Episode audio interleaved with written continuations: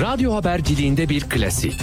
Sorulmayanı soran, haberin peşini bırakmayan tarzıyla bir marka.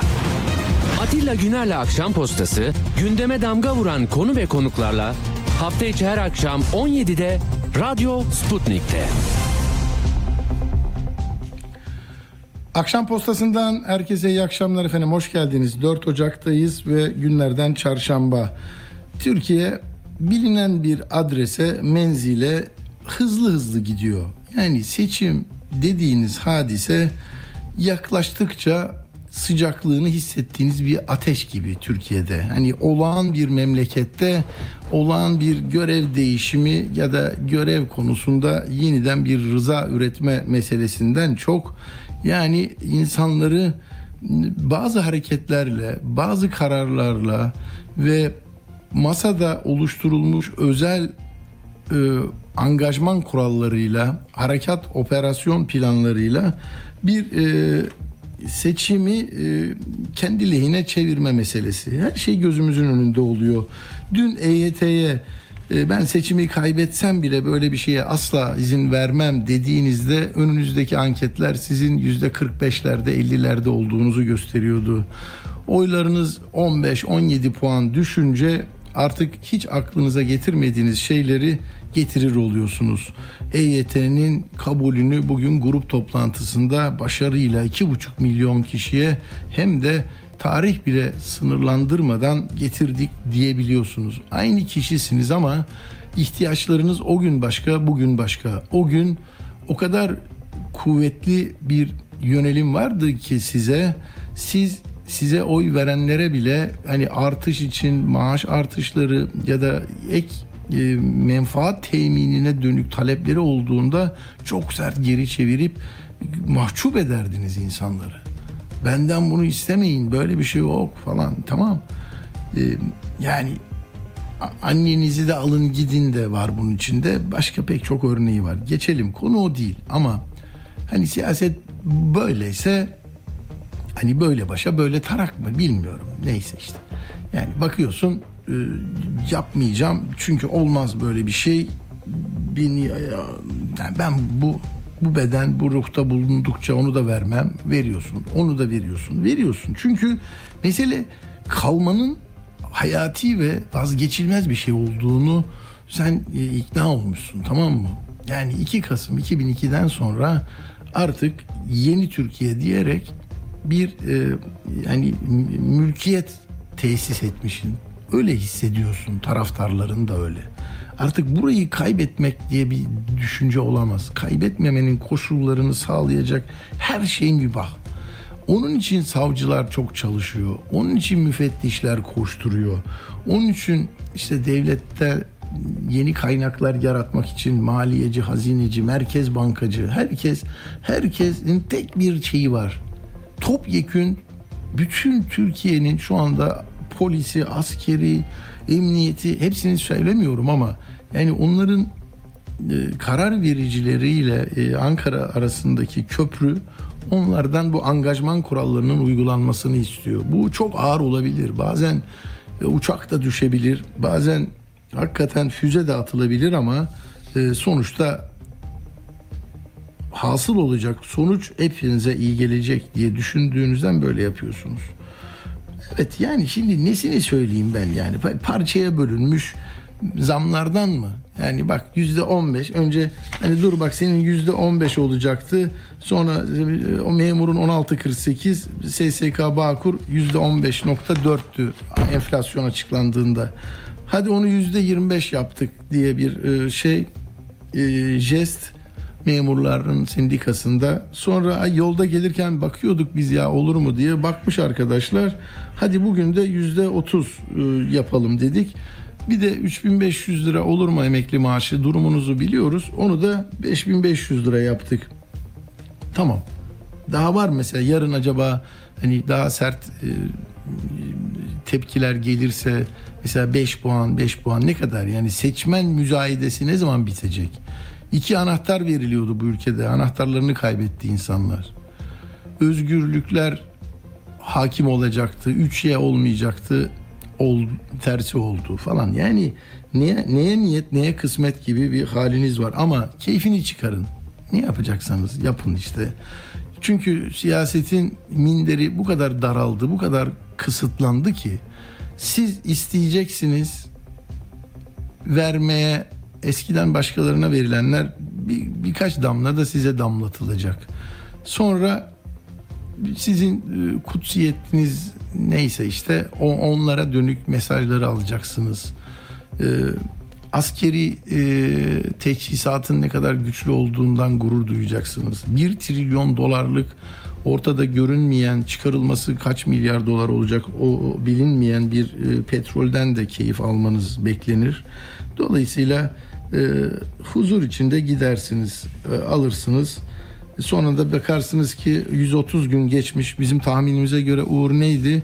Ee, evet e, 130 gün kaldı. Eğer 14 Mayıs'ta ben hani ukalalık e, olmasın da hani 14 Mayıs'ı bilmek çok da marifetli bir şey değil.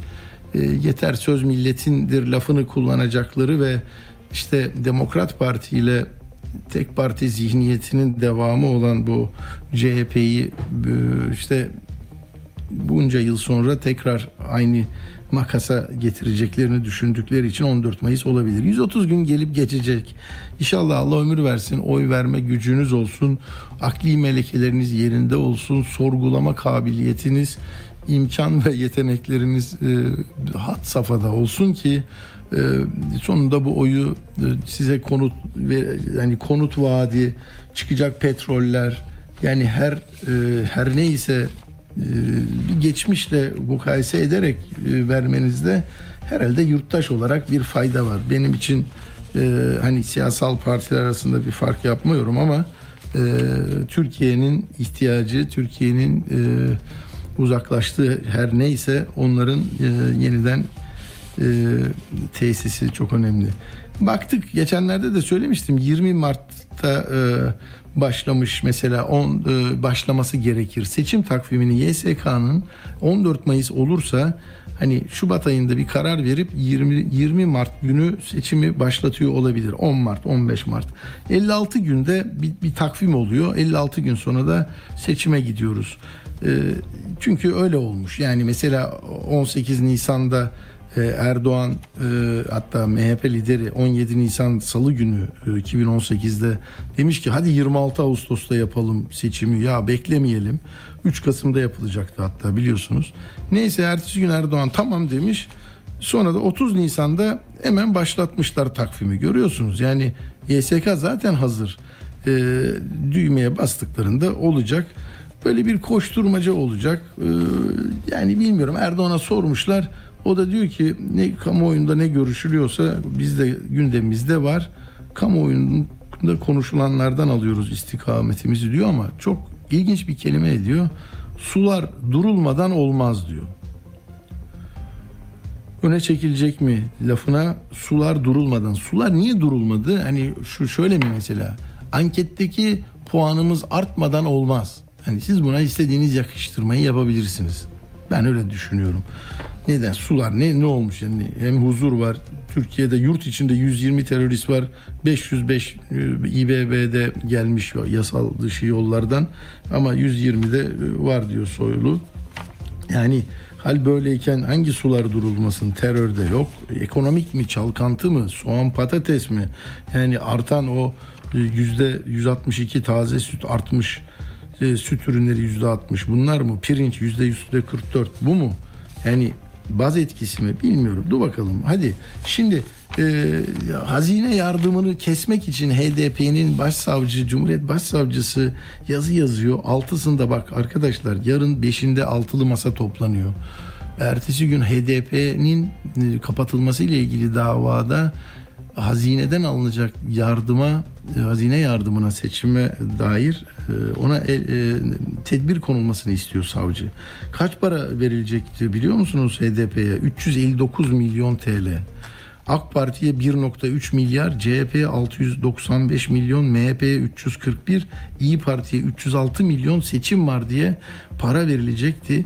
Yani HDP'yi kapatmaktan ziyade acaba bununla mı terbiye edilecekler Onu da altısında görüşeceğiz. Ee, çünkü hukukçular diyor ki hayır bu böyle bir şey olamaz.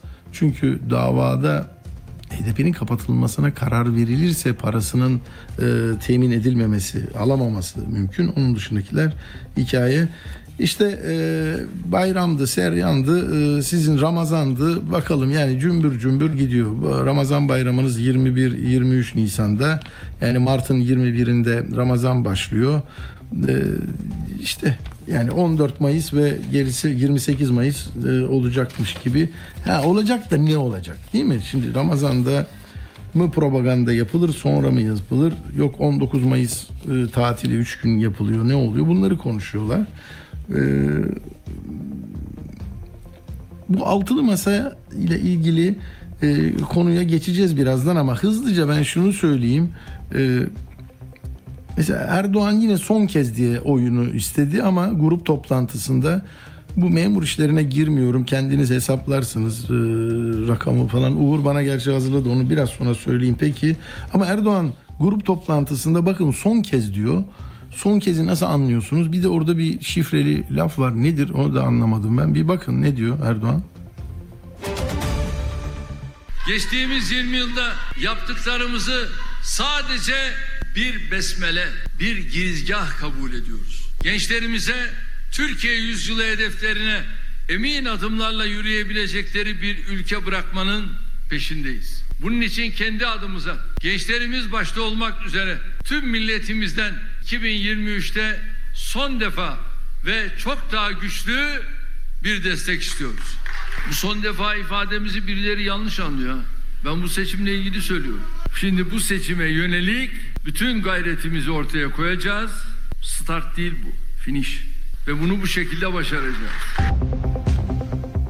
Yan- yanlış anlamaya müsait değil umarım bu. Hani start, finish, besmele. Yani 20 yıl sürmüş besmele.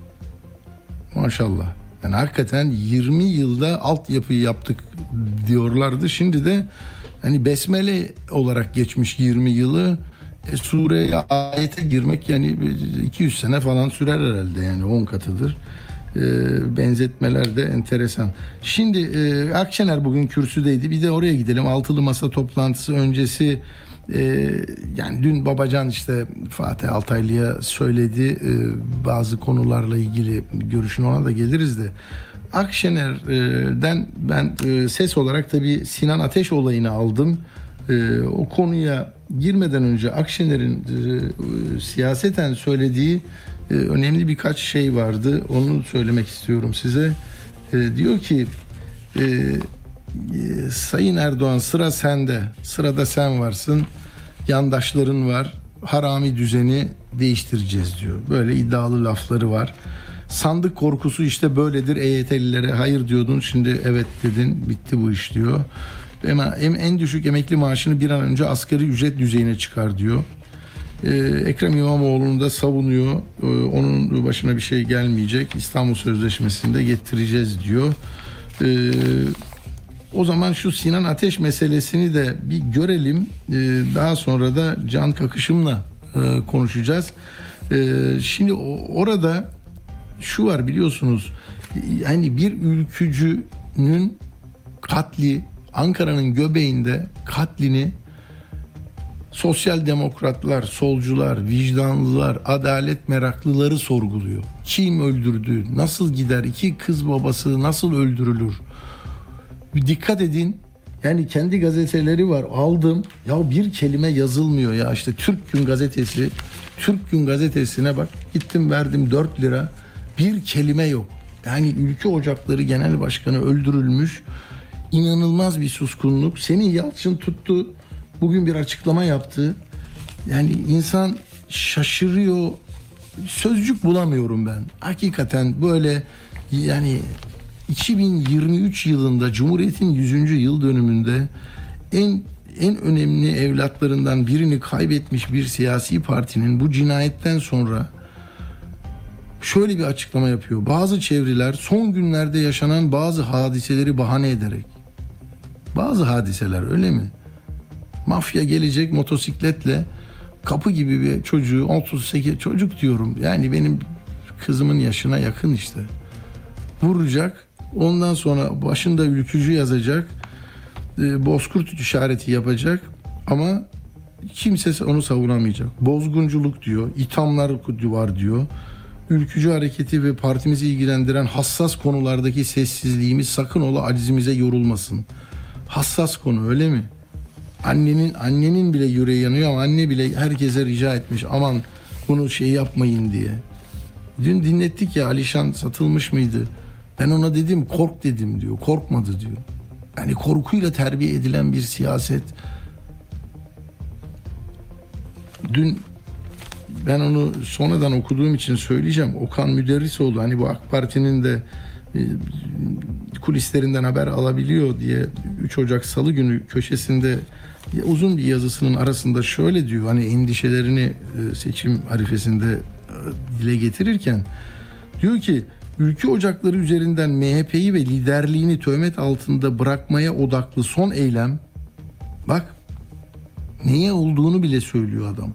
Ülke ocakları üzerinden MHP'yi ve liderliğini töhmet altında bırakmaya odaklı son eylem. Ve söylemler de kayıt dışı kişi ve kuruluşların aktive olma yöntemleri bakımından yüksek teyakkuzun gerekliliğini teyit etmeye yarayabilir. Teyakkuz öneriyor da bak diyor orada da yani nasıl bir cümle yani oradaki ölen yok, özne yok, isim yok.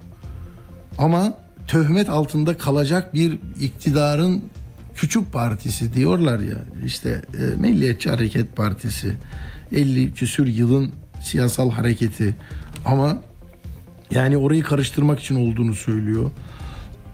Kim karıştıracak, ne olacak gerisini bilmiyorsunuz. Böyle gidiyor. Köşe yazarlarından kimse yazmıyor. Yani solcular, sosyalistler, sosyal demokratlar yani bu ülkenin bir soru sormayı bilen vatandaşları soruyor. Diğerleri suskun. Suskun. Suskunluk hiç iyi değil bu durumlarda. Bak bir tek şeyde gördüm Star'da Selahattin Çakırgil diyor ki e, ülke ocakları Devlet Bahçeli bu cinayet karşısında hiçbir açıklama hatta üzüntü beyanının yansımaması izah etmek çok zor. Ha. Yani e, Arslan Bulut yeni çağdan bir ülkede devlet varsa mafya olmaz diyor. Mehmet Yılmaz da e, bundan daha açık örgütlü suç nasıl olur diyor. Herkes şaşkın. Üç kişi tutuklandı. Tetiği çeken, çeken yok. Eray Özyağcı yok. E, Dodo lakaplı Doğukan Cep yok. Diğer çocuklar var. Onlar da işte geçiyorduk. Birisini indirdik. O da vurdu. Biz tanımıyoruz derler. Geçer gider yani. Bu memleket. Peki hadi şimdi o zaman Akşener'e gidelim. O da aynı Kılıçdaroğlu gibi dedi. Ve dedi ki e,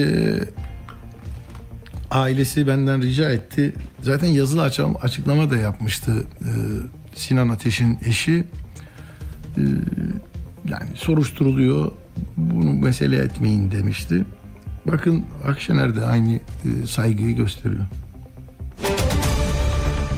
30 Aralık Cuma günü başkent Ankara bir suikaste sahne oldu.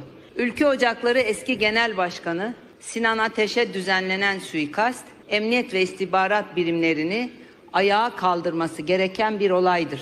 Güvenlik güçlerimizin bu önemli olayın acilen aydınlatılması için ellerinden geleni yapacağına inanıyorum. Bu vesileyle buradan da merhum Sinan Ateş'e Allah'tan rahmet, başta Bengisu ve Banu Çiçek evlatlarımız olmak üzere ailesi ve sevenlerine sabırlar diliyorum.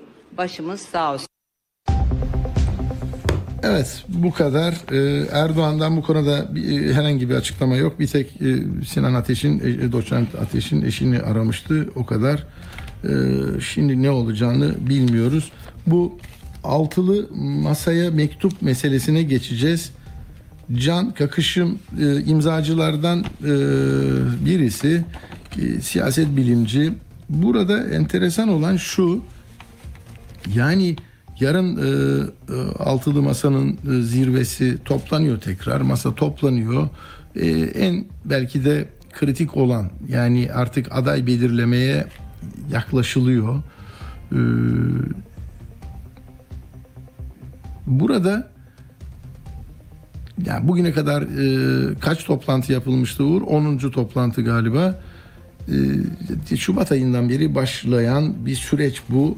E, bunu eksik bulanlar, önemli bulanlar, e, acaba bir, katkı sunabilir miyiz diyenler e, yok değil. Görüyoruz, okuyoruz, izliyoruz. Şimdi böylesine bir e, girişim bence çok ilginç ve yerin, yerinde yani düşünen insanlar düşüncelerini topluca belirtecekler ama amiraller biliyorsunuz bir bildiri yayınladıklarında vay darbe mi yapacaksın demişlerdi. Onlar beraat etti çok şükür. Hani bu siyaset bilimcilerine de vay siz de siyasi darbe mi yapıyorsunuz altılı masaya denmesin. Merhaba Can Bey nasılsınız? Hoş geldiniz. Merhabalar Atilla Bey. Şu anda Size de öyle bir suçlama gelir mi? Gülmek- son söylediğinizde gülmekle meşgulüm. Vallahi gelir mi gelir. Ee, yaşadığımız Gelir mi gelir diyorsunuz. Benim benim benim lazım. benim sesim soğuk algınlığından biraz kötü. Çok böyle araya girmek istemiyorum ama yani anladığım şu ya biz sizin önemli olduğunuzu biliyoruz ama biraz kapalısınız, biraz yavaşsınız. Ee, Daha açık olun, etkileşim içinde olun. Bu iyi gelecek Türkiye'ye gibi bir şey değil mi? Biraz onu ayrıntılandırır mıyız? Evet şimdi e, en başta şunu söyleyebilirim Atilla Bey. E, altılı masayı ben e, şahsen veya e, arkadaşlarımla çok önemli görüyoruz. Yani bu Türkiye için, Türkiye demokrasi için gerçekten de bir şans. Hele ki e, Türkiye'nin e, son özellikle bu e, darbe e, sürecinden sonra nasıl bir e, tek adam yönetimiyle devam ettirildiği e, düşünüldüğünde gayet tabii ki onun ortaya koyduğu çoğulculuk ve e, farklı fikirlerin e, ortak demokratik aklını ön plana çıkarması son derece değerlidir. Ama bu eğer siz yönetebilirseniz avantaj haline gelir. Eğer siz bunu yönetemiyorsanız her kafadan bir ses çıkarsa veya partilerin kendi dar e, çıkarları peşinde koştuğuna dair bir imaj oluşursa bu tam tersine bir dezavantaj haline gelir. Bizim e, temel endişemiz buydu. Biz bu e, seçimin mutlaka kazanılması e, gerektiği düşüncesinde olan insanlarız. Yani biz diyoruz ki Türkiye'nin şu anda temel e, ihtiyacı yeni bir yönetim, yeni bir sistem, yeni bir kadronun oluşması. Bunun olması için de en başta seçimin kazanılması şart. Dolayısıyla biz e, kendi bilgi alanlarımız, ilgi alanlarımızla ilgili, uzmanlık alanlarımızla ilgili hani bu konuda karar alıcılara e, naçizane e, bir e, yol gösterici veya en azından farklı bir e, fikir penceresi sunabilecek bir metin hazırlamayı uygun gördük. Bu asla e, o e, masanın şimdiye kadar attığı adımları yatsımak veya bunun önemsiz olduğunu söylemek değil. Bunun nasıl daha ileriye götürebileceğine dair bir beyin fırtınası yapmak. En başta bunu ifade edeyim. Peki temel sıkıntımız ne? Örneğin bakın ben e, şu ana kadar e, adayın açıklanmamasını bir e, hata olarak değerlendirenlerdenim. Aslında bundan e, bir sene önce e, bana bunu sorsanız şunu derdim size. E, seçim takvimi açıklanana kadar e, aday açıklanmasa daha iyi olur e, diyebilirdim. Ama öyle bir noktaya gelindi ki aday açıklanmadığı e, süreçte hem e, bu sefer bütün potansiyel adaylar yıpranmaya başladı. Çünkü birbirlerinin taraftarları e, bir mücadeleye girişti. Hem de e, bu altılı masanın ortaya attığı programları e, veya onun e, temel ilkelerini e, biz e, medyada yeterince duyamamaya başladık. Bunun da iki sebebi var. Birincisi hem e, altılı masa veya onun iki e, büyük bileşeni İyi Parti ve CHP enerjilerini büyük oranda bu işe harcamaya başladılar. İkincisi de bakın bu Türkiye siyasi kültürüyle alakalı bir şey. Aday üzerinden e, bu e, programların, bu ülkelerin e, dile getirilmediği noktalarda bunların herhangi bir inandırıcılığı maalesef ki olmuyor. Yani ben şunu isterim bakın siyaset bilinci olarak. Adaylar yarışmasın. Planlar, programlar, politikalar yarışsın. Ama maalesef Türkiye için öyle olmuyor. Türkiye'de liderler ön plana çıkıyor. Liderler üzerinden yürüyen bir siyaset var. Dolayısıyla sizin e, liderler e, üzerinden yürüyen bir siyasette liderinizi açıklamamanız, adayınızı açıklamamanız ve onun üzerinden bu politik programları e, açıklamaya yönelmemeniz sizin işte seçim takvimi açıklanıncaya kadar siyasetsiz kalmanıza da vesile oluyor. Bu benim çok fazla rahatsız olduğum bir şeydi. En başta bu husus. Bir de tabii şu var. Biz bu adaylık sürecinin de e, altılı masa içerisindeki dar parti çıkarları e, çerçevesinde belirlenmesini istemiyoruz. Biz istiyoruz ki halkın bu noktadaki taleplerine e, cevap verilsin. En azından bunlar da dikkate alınsın. Şöyle bir düşünce e, bize son derece sakıncalı olur. Altılı masa içerisinde işte bazı partiler e, vekil pazarlıkları üzerinden veya işte e, kendi e, oy oranlarına e, göre e, çok ciddi bir e, temsil gücüne sahip olmaları üzerinden e, bir e, güç mücadelesine girişecekler ve böylece e, Türkiye'nin bu seçimini riske atacaklar. Eğer böyle bir şey yaparlarsa bu Türkiye'ye yapılacak en büyük kötülük olur. Ben Anladım tabii şunu 2000 söyleyebilirim. iki- tabii, buyurun. Ee, evet, teşekkür ederim. Şöyle devam edeyim. Ben mesela kendi adıma şunu söyleyebilirim. Kendi durumumu açıklamak için. Eğer e, bu hükümet tekrar kazanırsa iktidar aynı şekilde devam ederse benim bu bağlamda ödeyecek gerçekten şahsi fazlaca bedelim var. Hani şunu istiyorum. Ne, nasıl bedel yani onu istediğim- yani karar mı aldınız? yere mi yok, gideceksiniz? Hayır hayır şu açıdan değil. Ee, yani ben yok hayır bu ülkeyi asla terk etmeyeceğim. Ee, öyle bir düşüncem hiç yok ama şöyle bir e, durumum var. Bakın mesela ben kendim için söyleyeyim. Ben iki buçuk senedir doçentlik kadrosunu alamayan birisiyim. Doçent olmasına rağmen kadromu alamayan birisiyim. Bu ne ki? Benimki bir şey değil. Ee, o kadar fazla KHK ile atılmış olan insanlar var değil mi? Akademisyenler. Kavala'yı düşünün. Kavala kaçıncı yılını İçeride, geçiriyor? tabii içeride olan insanlar var. Şimdi bunların ödeyeceği bedel çok çok daha fazla. Ama eğer böylesi bir durumda e, bu kararı alacak olanlar gerekli düzeyde bedel ödemeyecekse orada bir haksızlık olur.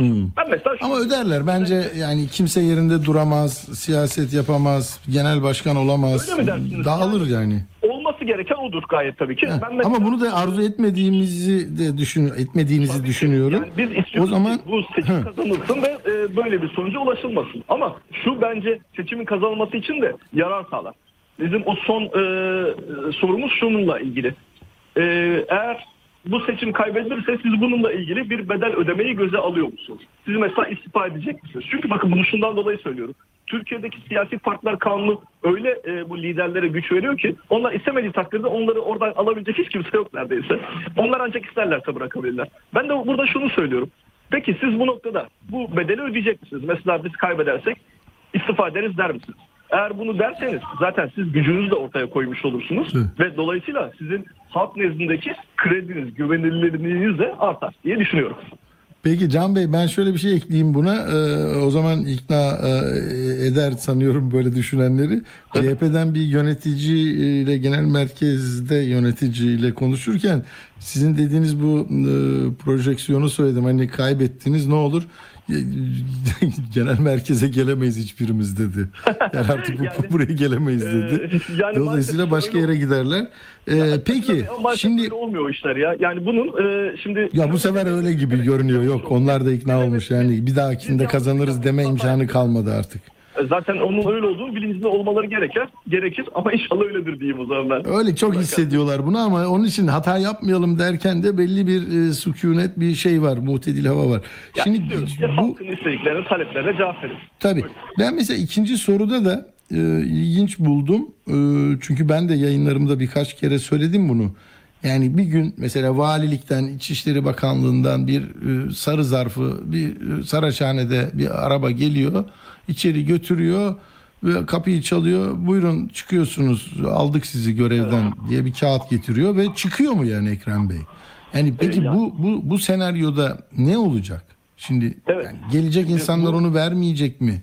Saraçhane'ye mevzi mi kazacaklar? Siyaseten bu ne bizim- yapılması lazım? bu bizim Değil mi? Sizin de yaşadığımız, e, onu merak ediyorsunuz. Ciddi bir sorun Atilla Bey ve e, gerçekten de bu ciddi bir ihtimal. Yani bu, bu ihtimalin e, gerçekten de var olduğunu kabul etmek gerekiyor. E, o zaman ne yapılmalı? Bakın Saraçhane'de o ilk toplantıda yani e, İmamoğlu'nun cezasının açıklandığı e, bu ilk e, buluşmada e, çok ciddi bir toplumsal enerji oluşmuştu. Fakat sonrasında ikinci gün bu sefer altılı masa bileşenleri de geldi ve ben yavaş yavaş o havanın kaybolduğunu gördüm. Ve üçüncü defa zaten toplanılmadı. Daha sonra e, bir toplantıda olmadı. Eğer siz bakın en büyük belediyeniz elinizden alınırken sadece e, bir tane göstermelik bir toplantı yapıp ondan sonra e, ortadan kaybolursanız o zaman siz bu mağduriyeti merkeze alan bir politika devam ettiremezsiniz. O zaman o mağduriyeti avantaja da çeviremezsiniz. Ben şuna eminim e, Atilla Bey.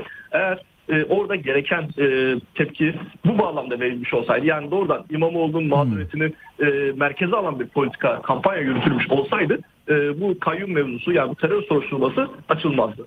Yani dolayısıyla bizim testi kırılmadan harekete geçmemiz lazım. Yani, Şimdi- yani etki tepki oluyor diyorsunuz orada. Ne kadar e, ya olmaması dikkatli. mümkün değil. Bakın hukuksal mekanizma yok. Bunu kabul ediyorum. Yani Erdoğan'ı AKP'yi durduracak, durduracak hukuksal mekanizma yok. ama toplum mekanizması var. E, do- Dolayısıyla bu toplumsal enerjiyi e, AK, AK Parti'nin tabii ki barışçıl yöntemlerle karşısına çıkarmak gerekiyor. Bakın bizim arkamızda böylesi bir toplumsal destek var.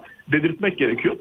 Ha, böyle bir e, işte e, şey var mı, irade var mı? Ben mesela bundan çok fazla e, emin değilim. E, dolayısıyla benim bu e, bildiriye imza atmamdaki temel etkilerden bir tanesi de bu oldu. Hani istiyorum ki orada halkın taleplerini ve enerjisini gerçekten de daha da e, hayata geçiren, onu daha da e, destekleyen bir bakış açısı olsun.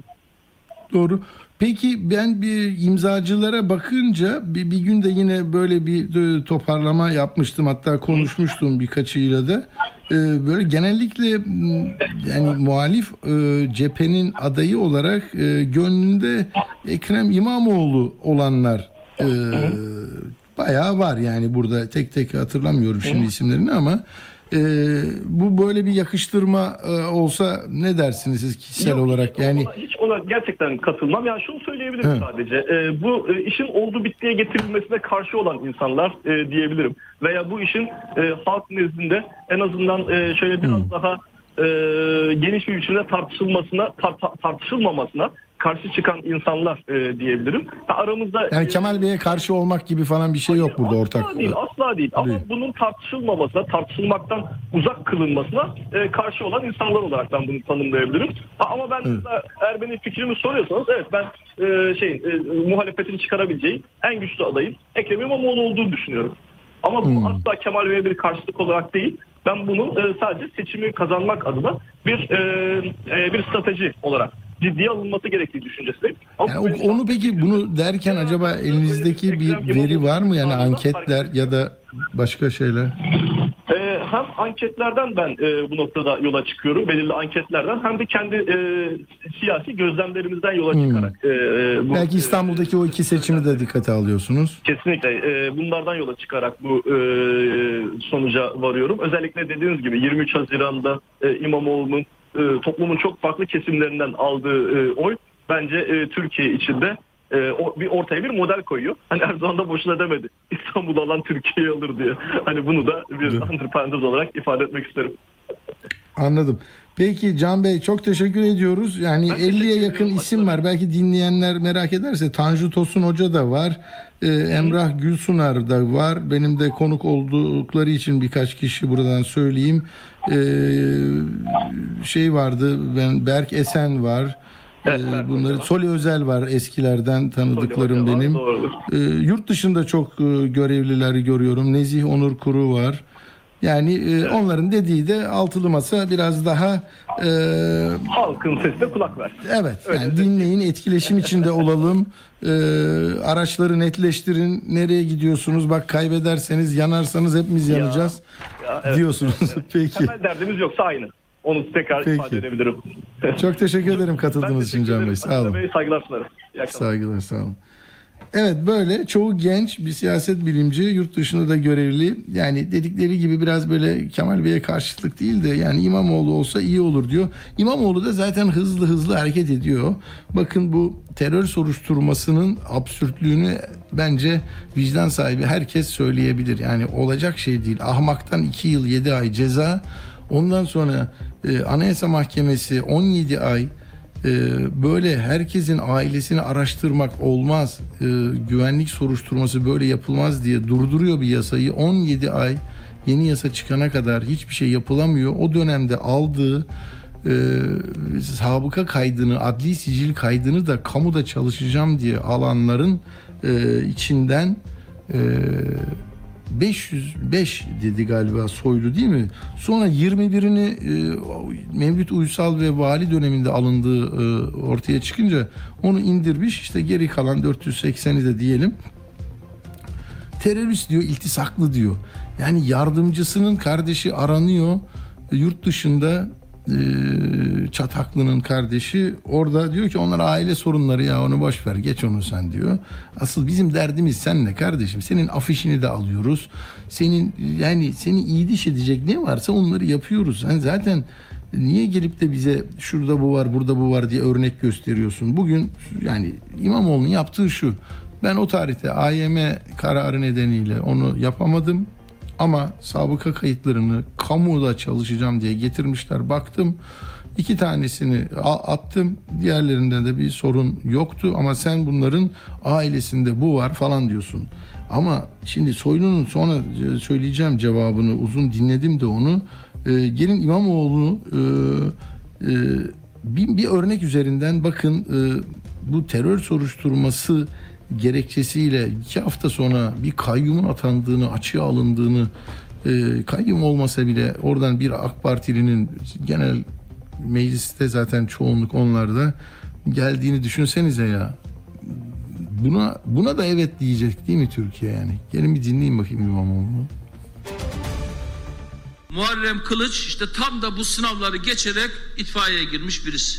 Üstelik de şehit kardeş. Tarihe dikkat ederseniz yine arşiv araştırması yapmanın yasak olduğu dönemden bahsediyoruz. Adli sicilin kamu seçeneğinden seçmiş ve temiz çıkmış. Sabıkasız yani kim diyor bunu devlet diyor ben demiyorum. Üstelik de şehit kardeş. Yani ona o belgeyi vermişsiniz. Bu şehit yakını da terörist ilan edildi. Biz bunu ifşa edince de bakan yardımcısı olan bir aklı evvel tweet atarak itfaiye erini terörist ilan etmeye çalıştı. Aslında kendi akılsızlıklarını ifşa etmiş oldular. Sahiden bakanlığın üst yönetim kadrosunda liyakatiyle görev alan birisi var mı diye ben de merak ediyorum açıkçası. Bu sorumu ciddiye alın lütfen. Gerçekten merak ediyorum ve bunu araştırmanızı istiyorum. Bakın Bakan Yardımcısı Mehmet Ersoy ne diyor o zaman? Bizi yalancılıkla ve onursuzlukla suçlayıp Muharrem Kılıç da PKK'nın kırsal kadrosuna katılırken yakalandı diyor.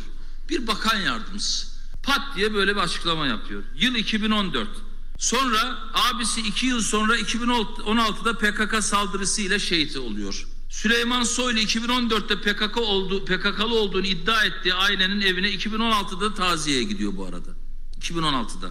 Bu arada yani nereye gittiğinizden bile haberiniz yok o zaman bu sorulu insana. Liyakatli Bakan Yardımcısı sonra da ekliyor. 2017'de PKK'nın şehir yapılanması YPS'de de yakalanmıştır diyor.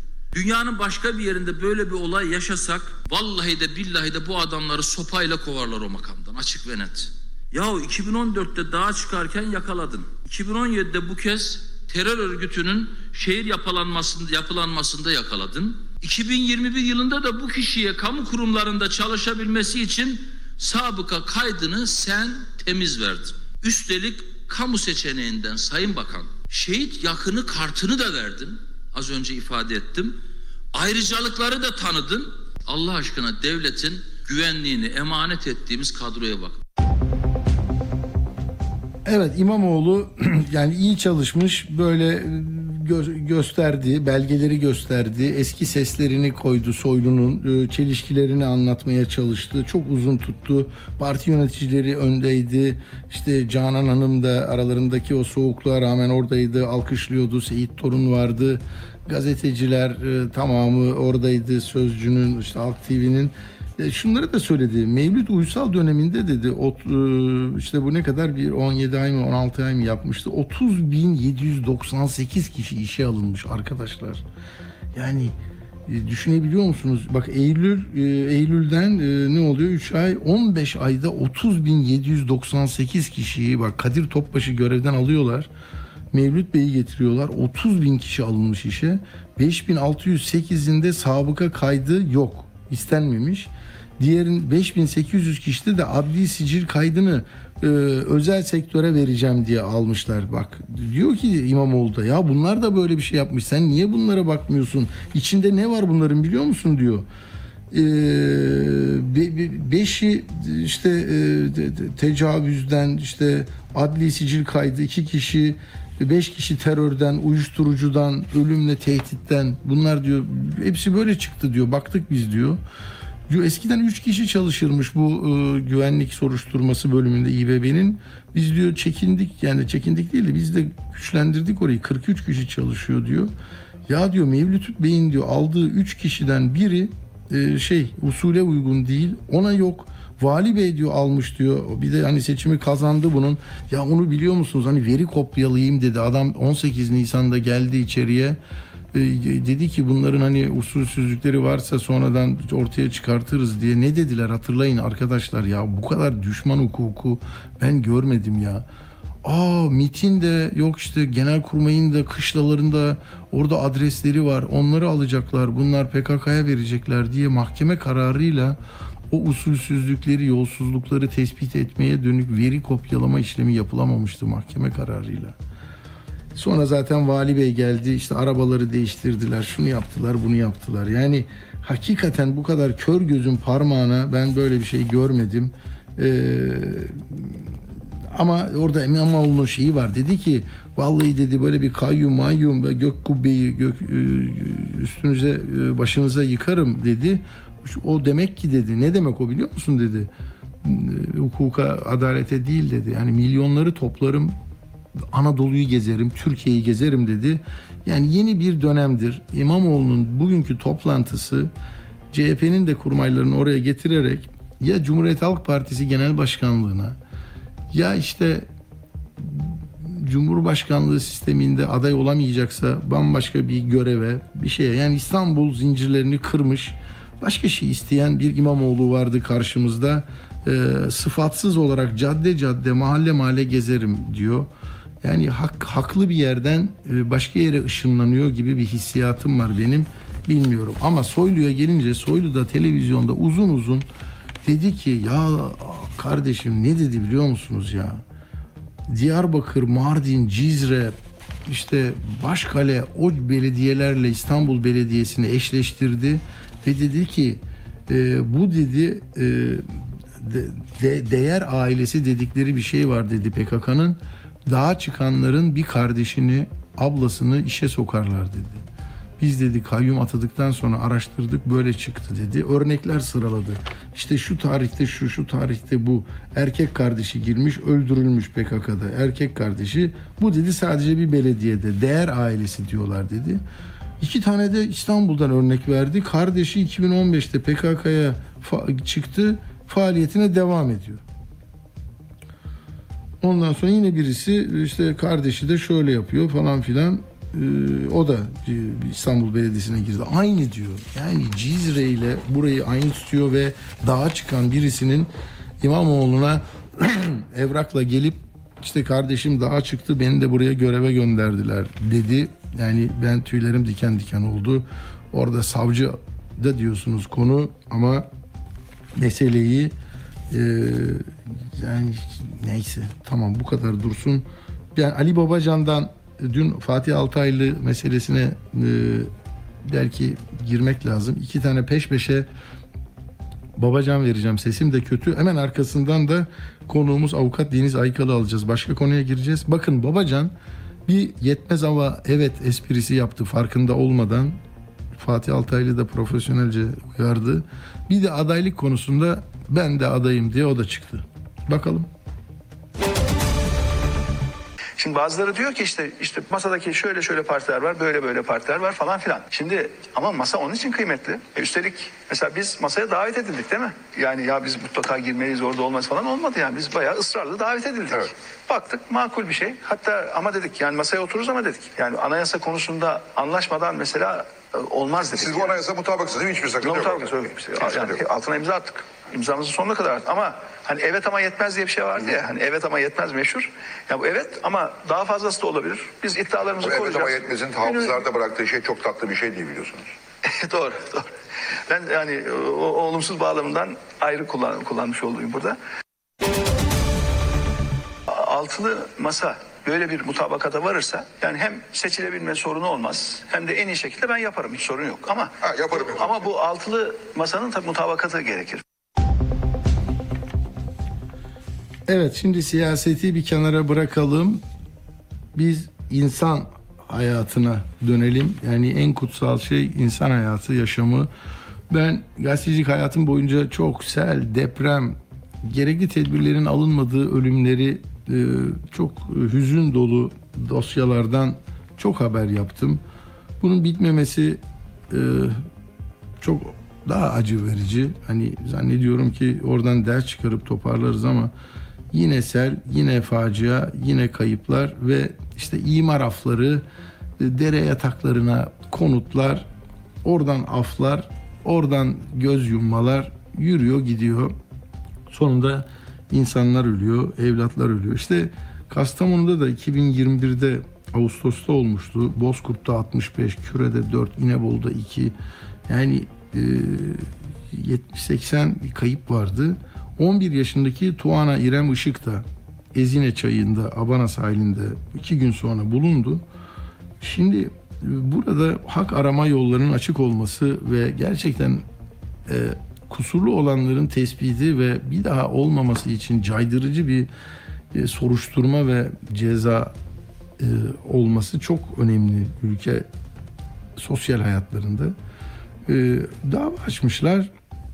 O davanın sonu e, insanı bir kez daha e, öfkelendiriyor.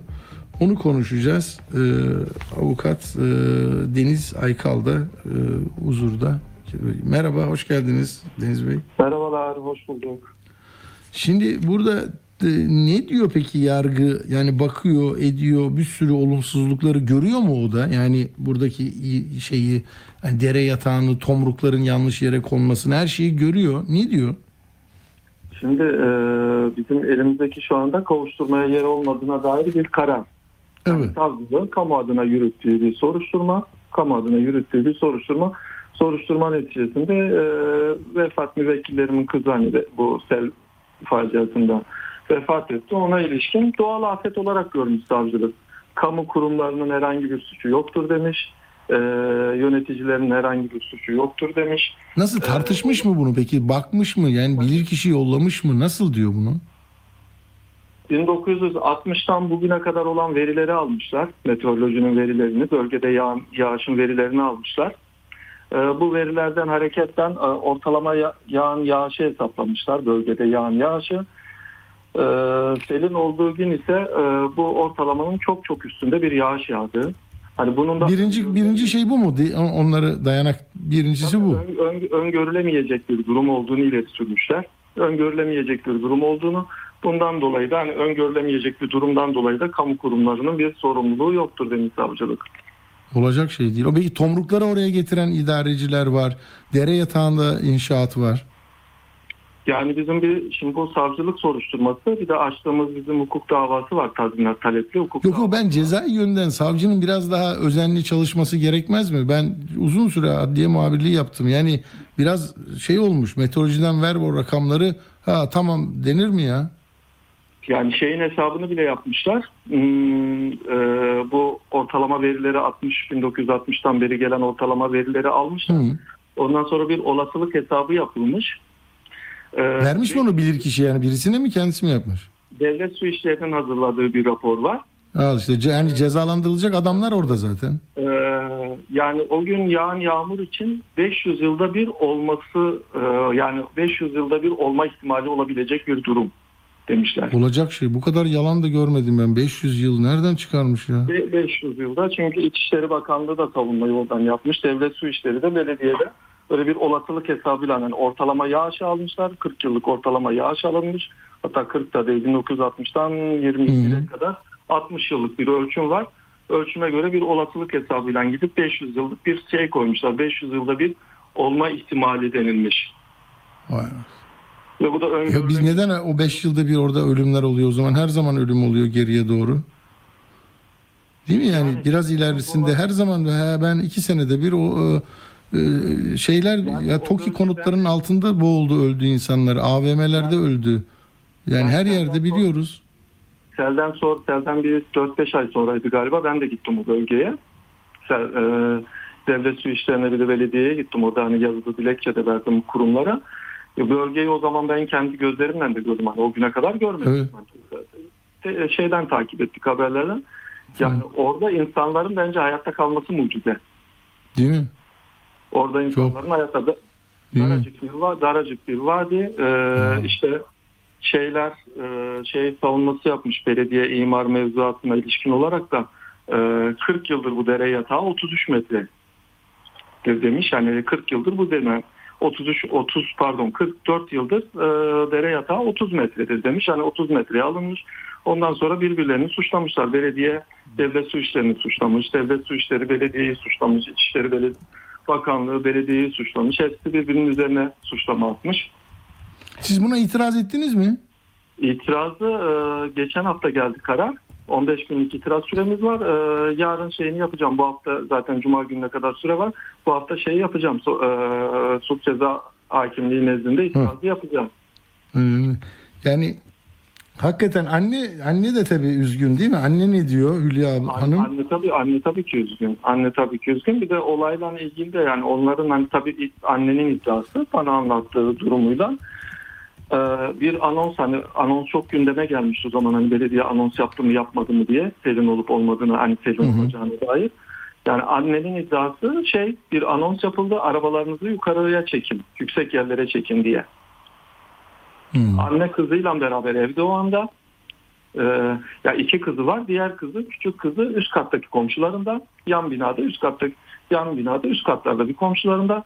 Diğer vefat eden kızıyla beraber evde. Anons edildi. Arabalarınızı yüksek yerlere çekin denildi diyor.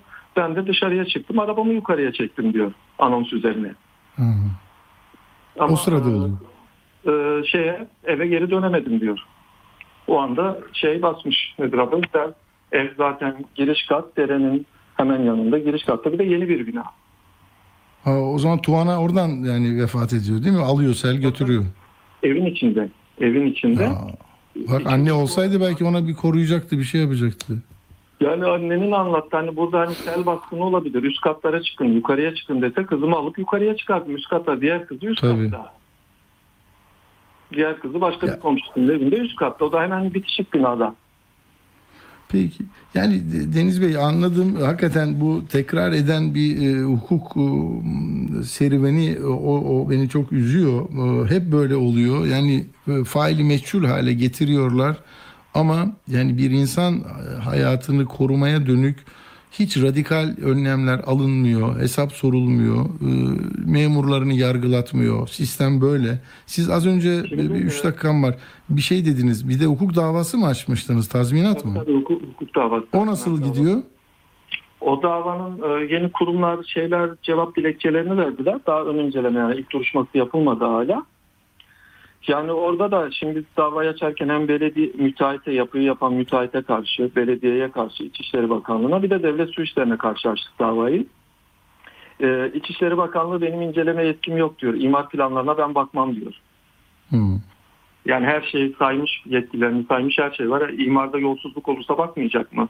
O imar Ya. planları olalar, o dere yatağı imar açılırken neye göre açıldı? Tabii. Niye denetlemedin lan? Neye göre izin verdin bunlara? Devlet su işleri şey demiş. Aslında devlet su işleri de e, orman materyalleri demiş. Köprülerin altını tıkadı diye bir cevap vermiş. Ama orman materyalleri doğal olarak hani selden kaynaklı sökülen ağaçlar mı yoksa tomruklar mı? Değil değil oradaki depodan ya değil mi? Kesip kesip koymuşlar ya tomrukları. Yani o iddia var. E, Devlet suçları orman materyali demiş. Ondan sonra e, dere yatağının üzerinde köprüler yapılmış demiş. Köprüleri ben yapmadım ben sorumlu değilim diyor.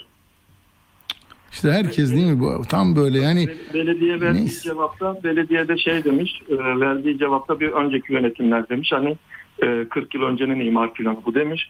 Ondan sonra belediye de verdiği cevapta o e, derenin kenarındaki bentleri yapma yetkisi veya baraj yetme, yapma yetkisi benim değildir devlet su işlerindedir demiş. Karşılıklı birbirlerini Yani- bu hakikaten bilmiyorum kaç yıldır hukuk içindesiniz e, Deniz Bey. Yani kaç defa gördünüz böyle şeyler? Ben çok 41 yıldır e, Türkiye'nin 2002'den beri Ya ben 81'den beri bu meselelerde bu e, idarenin ortada e, fail yok. Bizden değil. Bu cesetler bizle ilgili değil. Madende onlar kendiliğinden ölüyorlar. Sellerde kendiliğinden ölürler. Çocuklar lavabonun altında kendiliğinden kalırlar demir kapıların. Bizim hiç suçumuz yok. Biz çok iyiyiz diye sistem nasıl korur onu?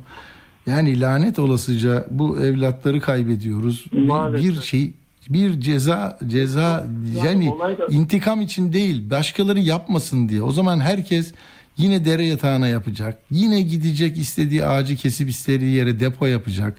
Gelecek Kanal İstanbul diyecek onu yapacak. Yani sorumlusu yok. Enflasyon yüzde 150 olsa ne olacak? Ben yapmadım.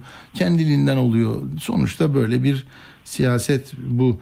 Peki e, umarım umarım Tuana İrem'in e, o e, sessiz çığlığı hala onları rahatsız ediyordur e, ve bir gün adalet yerini bulacaktır diyorum. İtiraz- Ben sizden e, bu buna dair e, ben çok meraklıyım bu konulara. Bana e, yayından sonra sizden bazı belgeler isteyeceğim okumak için. Çok teşekkür ederim. Tamam rica ederim. Kolay gelsin. İyi yayınlar. Sağ olun. Avukat Deniz Aykal e, sel faciasında vefat eden Tuana'nın haklarını korumak için uğraşıyor ve e, o meşhur e, şey sistem bürokrasi hani vermem kimseyi size diye götürüyor. Alın şimdi bak alt yazı geçiyor. Çünkü başka meseleleri var bu ülkenin. Bu ülkenin e, muktedir olan sen A, B partisi fark etmiyor. Nasıl ben tuş edeceğim sizi. Tamam mı? Yani gayri nizami yollarla da yapabilirim. Ayın 6'sında Anayasa Mahkemesi HDP davasını görüşecekti. Şimdi bir gün önceye aldı. Yarın bak altılı masanın toplantısı var. Kadıköy'deki Anadolu Adliyesi'nin yazısıyla ne oldu? Mahkeme kararıyla İmamoğlu kenara doğru çekildi. Terör soruşturmasıyla İstanbul alınacak. HDP'nin kapıları kapanacak mı yoksa bu alacağı 600 milyon lirayı e, alamayacak ve hiçbir seçim faaliyetinde bulunamayacak mı? Altısındayken onu da yarına almışlar. Yarın karara bağlanacak. Yani altılı masa toplantıdayken HDP'nin parası kesilmiş olsa İmamoğlu orada kıvranıyor. Ne yapacak altılı masa? Bu sancıyı yaşasın diye bütün şey e, film böyle dönüyor. Sonra da demokratik seçimlerle e, demokrasinin vazgeçilmez unsurları si- siyasi partiler.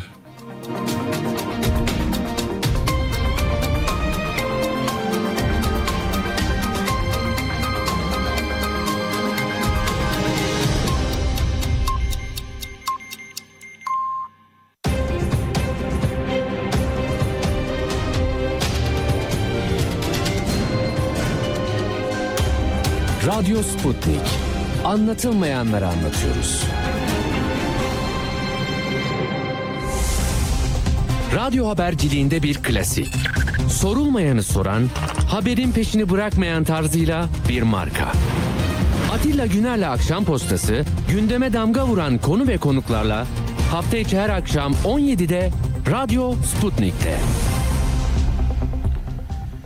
Şimdi efendim siyaset dediğim gibi her türlü e, hamleyi yapabiliyor. Türkiye'de bunun daha uç noktalarını görüyorsunuz. Yani para mı lazım? Para para yağdıralım tamam mı? Kı- Kıymık kıymık verelim ve şey olsun böyle daha ciddi olsun.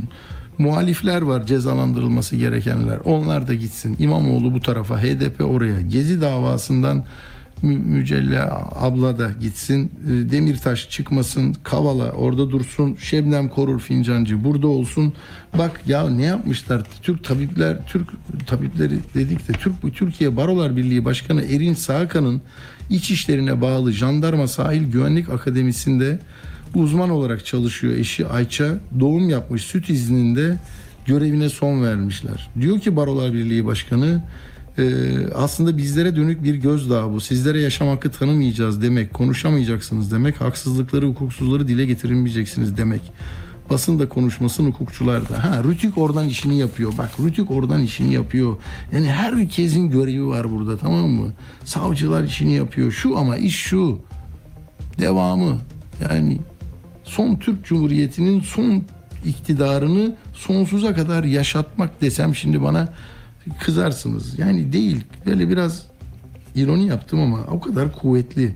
Hani limanlar mesela bir torba yasaya verildi 49 yıllığına. Sendikaların e, yandaş olanlarına avantaj sağlandı. Seçim yasası yapıldı. Yani aklına ne geliyor ya başka? Sosyal konut hamlesi yapıldı. Şimdi biraz sonra konuşacağız. Yeni orta gelirlilere de yapalım. Ya bunlar dar gelirli.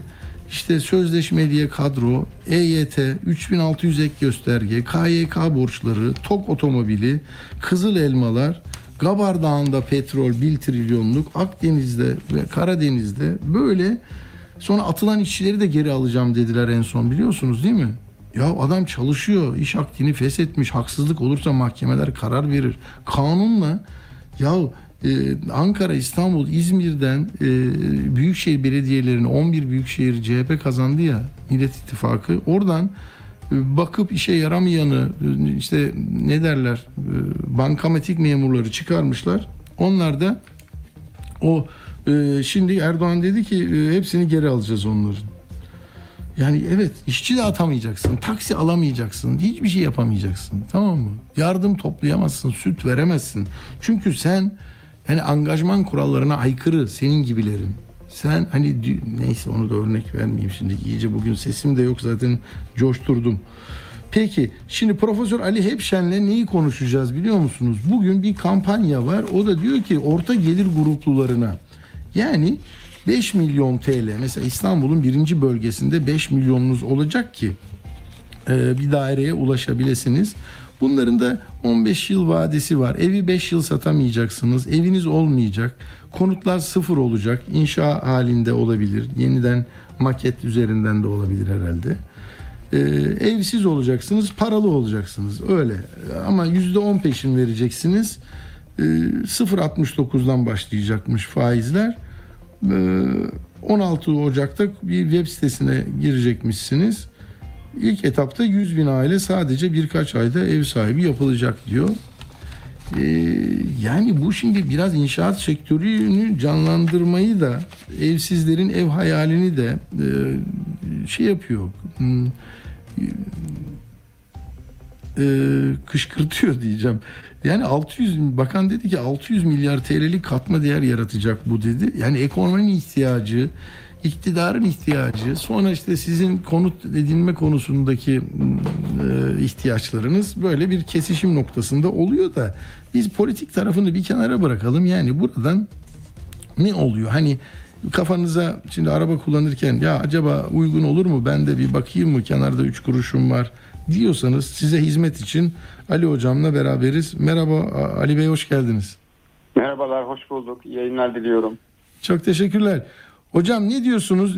Görünümü nedir? Yani Türkiye'de bugün yani uygulanan reel faiz oranları nedir? Merkez Bankası'nın e, özel bankalar eliyle e, düzeltiyorum. Merkez Bankası'nın bir e, politika faizi var ama özel bankaların da başka bir faiz politikası var. Konuttan her şeye kadar. Konut konumuz nedir? Avantajı var mı?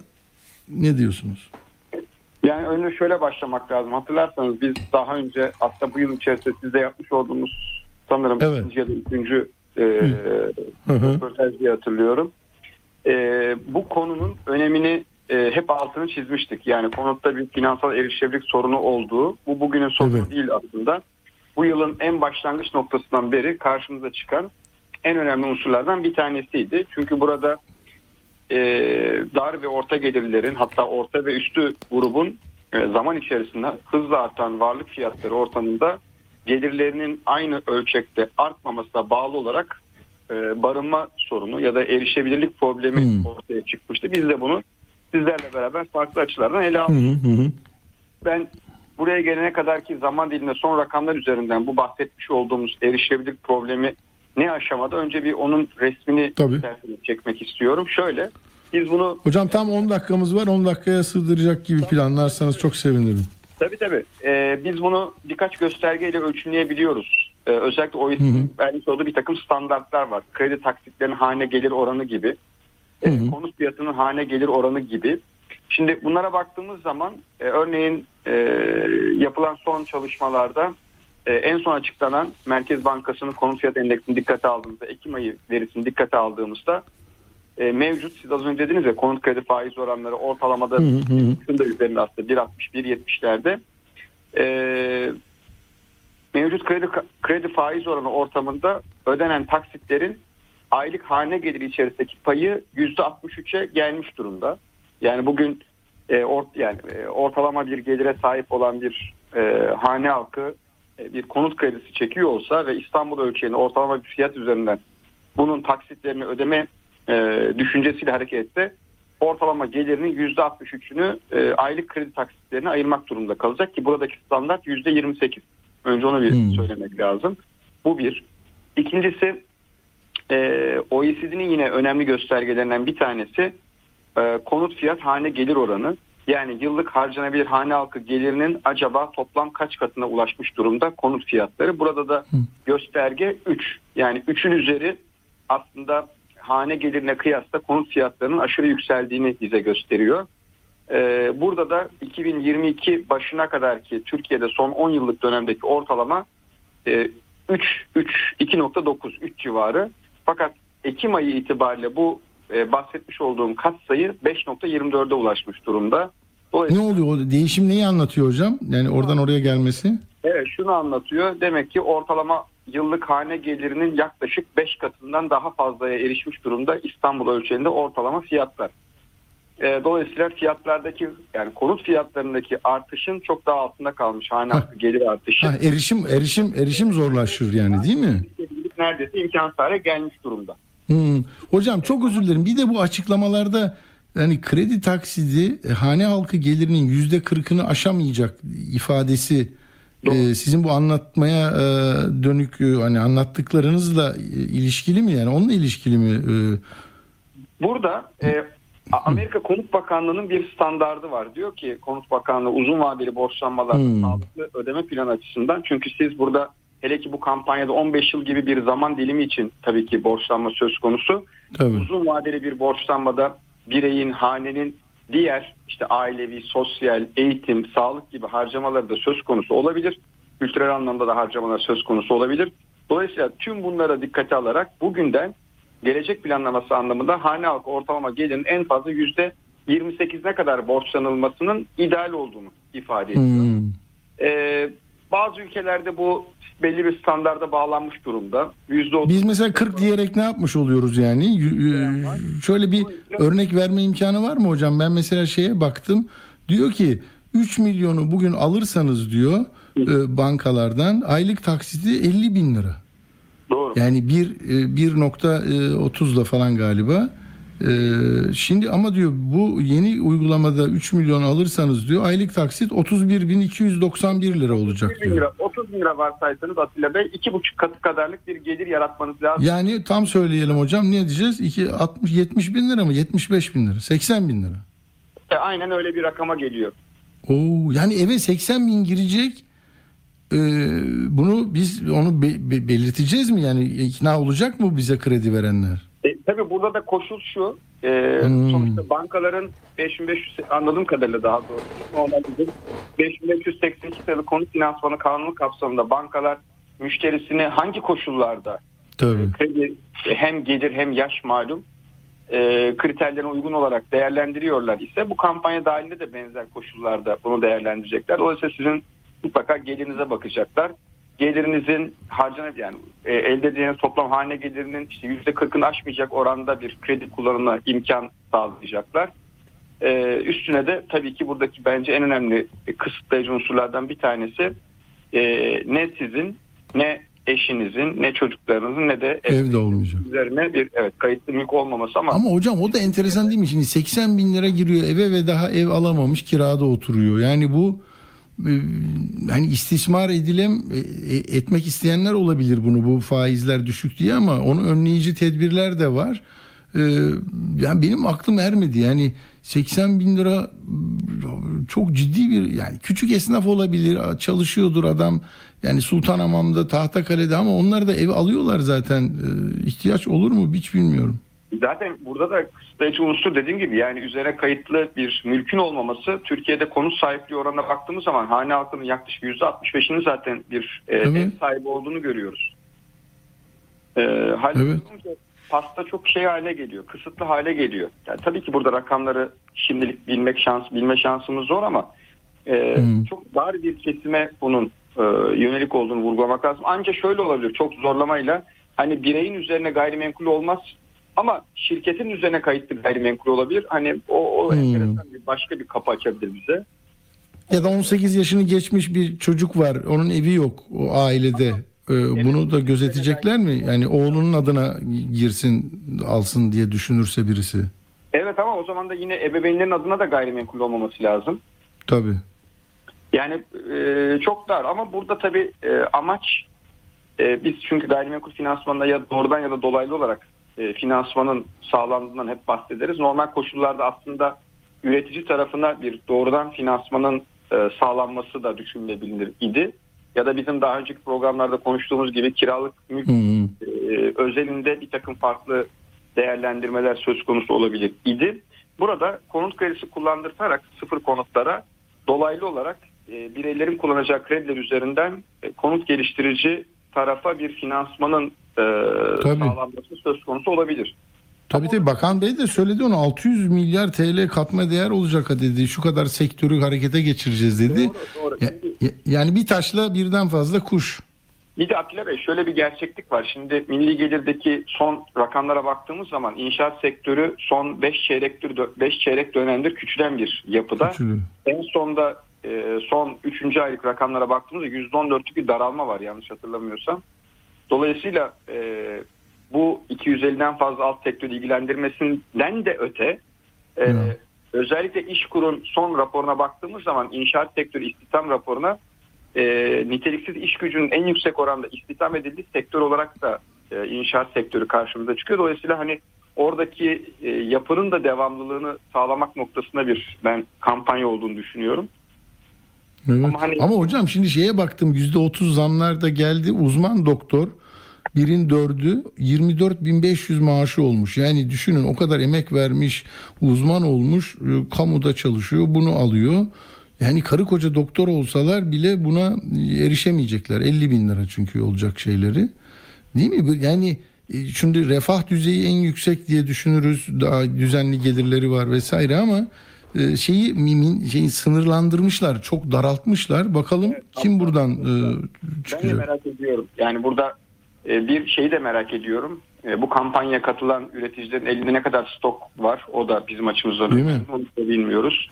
E, Ama ben çok yüksek oranda stok olduğunu zannetmiyorum. Çünkü e, daha önceki yayında da söylemiştim. E, Türkiye'de gitgide azalan bir e, yapı ruhsatı e, şeyi var. Başvurusu söz konusu. Evet. Yani 2022 yılı ilk 9 ayda yaklaşık 350 bin adetlik yeni üretim anlamında e, ruhsat başvurusunda bulunulmuş. Bir önceki yıl 400 bin adet civarındaydı. Bir önceki yıl öyle 400-450 bin adet civarındaydı. Dolayısıyla piyasaya zaten yeni giren ürün sayısı az. Üstüne üstlük yeni üretim maliyetleri çok yüksek. Kurdaki bu e, de, şey yüzünden, e, yukarı yön yüzünden. E, dolayısıyla üreticinin e, elinde zaten çok az miktarda kaldığını ben düşünüyorum. Diğer taraftan yani bu mevcut e, maliyet ortamı yeni üretim süreçleri ne kadar teşvik eder o bir soru işareti ama etmesi gerekir. Çünkü Bakan Bey'in de ifade ettiği gibi yani 250'den fazla alt sektörü ilgilendirmesi e, az önce konuştuğumuz gibi niteliksiz iş gücünün en yüksek oranda burada yer alıyor olması e, ekonomik anlamda da bir şey tabii kayıp anlamına geliyor. Hmm. E, Bu, bu tür kampanyalar önemli ama burada ben yine altını özellikle çizmek istiyorum. Salt vade ve faiz oranı üzerinden gidilen bir yani gelir hane halkı geliri odaklı bir e, kampanya ya da buna benzer süreçler e, gayrimenkul sektörünün ya da inşaat sektörünün verimlilik yapısını arttırıcı unsurlar olarak e, tam anlamıyla karşımıza çıkmıyor. Burada özellikle kamunun e, eğer amaç barınma ihtiyacını gidermekse erişebilirlik anlamında kamunun mutlaka kiralık konut tarafında bir e, kamu özel sektör işbirliğiyle e, üretici pozisyonuna geçmesi gerekir. Burada farklı modeller de var önerilen. E, Bence bir sonraki adımın öyle olması gerekiyor. Yoksa bu işte gördüğünüz gibi çok daha kısıtlı dar bir kitleye hitap eden Doğru. bir yapı olarak karşımıza çıkıyor. Doğru. Doğru. Peki e, Profesör Ali Epşen hocamıza çok teşekkür ediyorum İstanbul Üniversitesi'nden. Sağ olun hocam katkınız için. Teşekkürler çok mersi. Sağ olun. Evet şimdi Uğur'a geçmeden önce bir bandım var. Onu da çok e, istemiştim. E, sabahleyin e, Ebru Baki'nin Habertürk'teki programında sitenin başındaki Yavuz da vardı. Konuk da İstanbul Sanayi Odası Başkanı Erdal Bahçıvan. O da hani süt ürünleri üreten bilinen bir marka var. Zaten adına soyadına dikkatli bakarsanız anlıyorsunuz.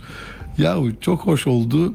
Çok dikkatli konuşuyor. e, Çok düzgün tahlil ediyor meseleleri. E, Sanayici, gıda üzerine üretim yapıyor.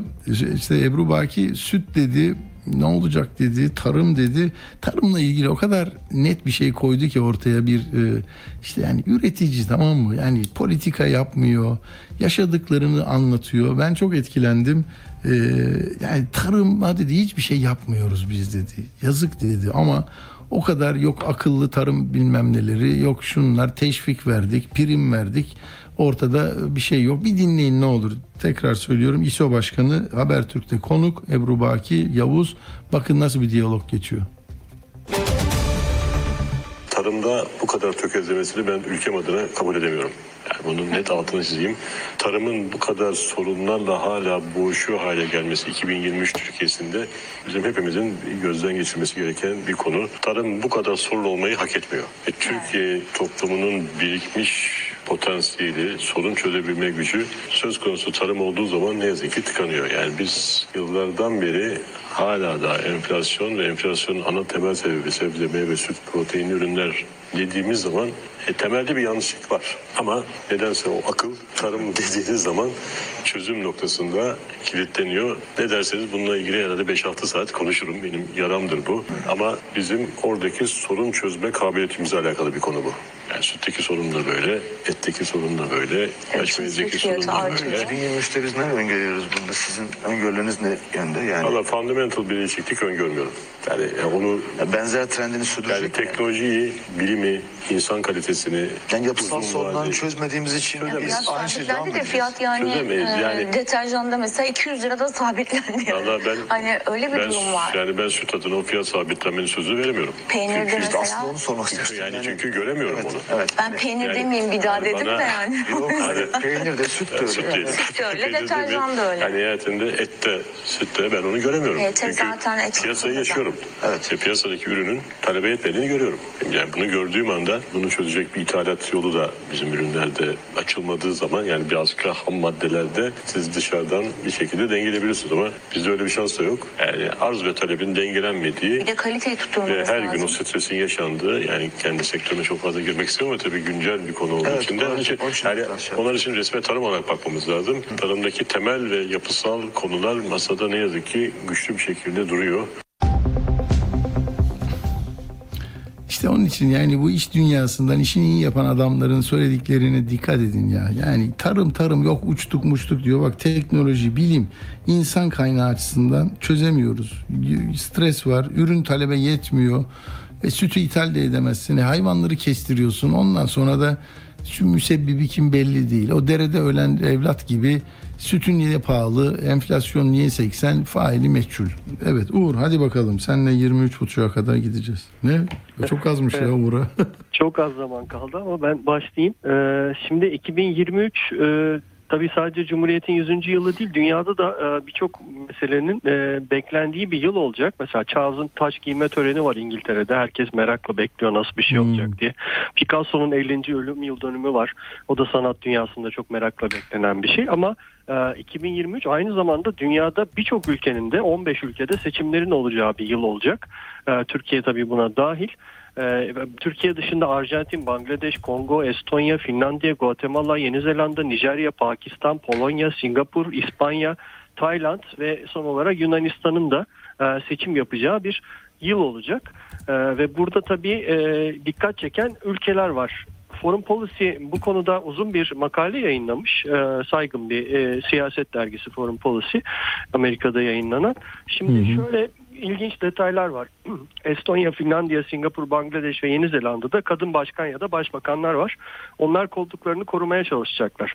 Tayland ve Türkiye'ye özel ilgi göstermiş çünkü otokratik liderlerin olduğu iki ülke. e, bu ülkelerin seçimleri yakından izlenecek diyor Foreign Policy. Pakistan da bu seçimlerde otokrasi yoluna sapabilir diyor. İmran Han suikastı olmuştu son dönemde hatırlarsınız. Bir ilginç detay Türkiye ve Yeni Zelanda'da seçimlerde etnik, etnik azınlıkları temsil eden partiler seçim sonucuna direkt ed- olarak etki edilebilir edebilir deniyor. Mesela Türkiye'de Kürtler tabii HDP'nin burada e, kritik rol oynaması. Yeni Zelanda'da Maoriler.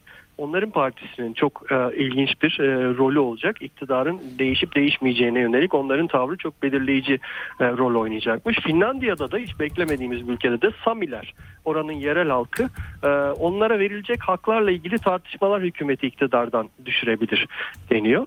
Ekonominin belirleyici olacağı iki seçim e, söyleniyor. Arjantin ve Pakistan ama buna tabii Türkiye'yi de bence dahil etmek lazım. E, Arjantin'e biraz sonra geleceğim. E, o Arjantin ve İspanya'yı özellikle anlatmak istedim bugün. E, Türkiye için şöyle bir özet yapmış ki e, en geniş yeri de Türkiye'ye ayırmış zaten. Erdoğan Starbucks'ın Türkiye'ye girişinden bile eski e, diyor liderlik konusunda. 2002'den beri Türkiye'nin başında seçim kazanmayı iyi biliyor. Sistemi de sürekli olarak kendi e, gücü kendi üzerinde toplayacak şekilde değiştirdi. Süper başkanlık sistemiyle ülkeyi yönetiyor diyor. 2013'ten beri Gezi Parkı olaylarından beri Türkiye'de bir demokratik erozyon yaşandığını ve 15 Temmuz'la birlikte bu erozyonun daha da şiddetlendiğini iddia ediyor. Ee, 11 Eylül karşılaştırması yapmışlar. Ee, Başkan Bush'un Amerika'da 11 Eylül saldırısından sonra e, ya benimlesin ya e, onlarla diyerek e, bir e, dünyada yeni bir akım başlatması ve Amerika'da popülerliğinin çok artmasına benzetiyor Erdoğan'ın da 15 Temmuz'dan sonra yaptıklarını ve e, darbenin darbe girişiminin hemen başlarında popülerliğinin artmasını ama daha sonra Uğur, işte, e, bunları yarın devam edelim olur mu? Biraz sıkıştırıyorlar beni. Tamam tamam o zaman Tamam e, hadi hadi. Şimdi notu vereceğiz. Ondan sonra yarın görüşürüz. Hepinize iyi akşamlar sevgiler. Cumhuriyet 100 yaşında. Daha az zamanda daha büyük işler başaracağız.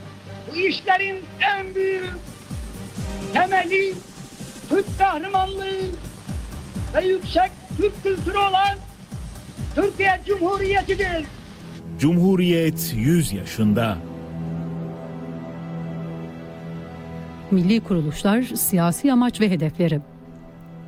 Bu derneklerin kuruluş amaçları ve siyasi hedefleri hakkında kısaca bilgi vermek uygun olur görüşündeyim.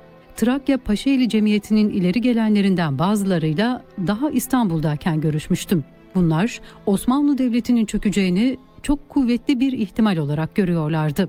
Osmanlı vatanının parçalanma tehlikesi karşısında Trakya'yı mümkün olursa buna Batı Trakya'yı da ekleyerek bir bütün olarak İslam ve Türk topluluğu halinde kurtarmayı düşünüyorlardı.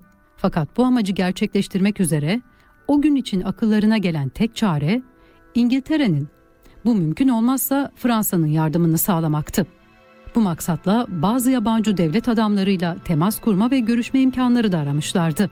Amaçlarının bir Trakya Cumhuriyeti kurmak olduğu anlaşılıyordu. Vilayatı Şarkıya Müdafaa-i Hukuki Milliye Cemiyeti'nin kuruluş amacı da Doğu illerinde oturan bütün halkın dini ve siyasi haklarının serbestçe kullanılmasını sağlayacak meşru yollara başvurmak, bu illerdeki Müslüman halkın tarihi ve milli haklarını gerektiğinde medeniyet dünyası karşısında savunmak, Doğu illerinde yapılan zulüm ve cinayetlerin sebepleriyle bunları işleyenler ve sebep olanlar hakkında tarafsız soruşturma yapılarak suçluların süratle cezalandırılmalarını istemek, yerli halkla azınlıklar arasındaki anlaşmazlığın giderilmesine ve eskiden olduğu gibi iyi ilişkilerin sağlamlaştırılmasına gayret etmek, savaş durumunun Doğu illerinde yarattığı yıkım ve yoksulluğa, hükümet nezdinde teşebbüslerde bulunarak elden geldiğince çare aramaktan ibaretti. İstanbul'daki yönetim merkezinden verilmiş olan bu direktife uygun olarak Erzurum Şubesi, Doğu illerinde Türk'ün haklarını korumakla birlikte Ermeni göçü sırasında görülen kötü davranışlarla halkın hiçbir ilgisi bulunmadığını,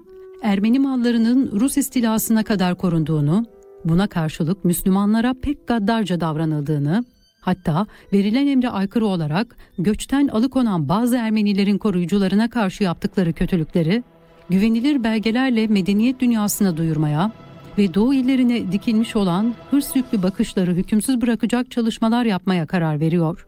Vilayat-ı Şarkiye Müdafaa-i Hukuki Milliye Cemiyeti'nin Erzurum şubesini ilk olarak kuran kimseler, Doğu illerinde yapılan propagandalarla bunların hedeflerini, Türklük, Kürtlük, Ermenilik meselelerini bilim, teknik ve tarih açılarından inceleyip araştırdıktan sonra ilerideki çalışmalarını şu üç noktada topluyorlar. 1. Kesinlikle göç etmemek. 2. Derhal ilmi, iktisadi ve dini bakımlardan teşkilatlanmak. 3. Saldırıya uğrayacak Doğu illerinin her köşesini savunmada birleşmek.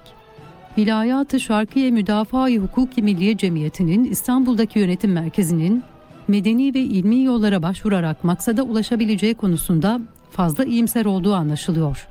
Gerçekten de bu yolda çalışmalar yapmaktan geri durmuyor.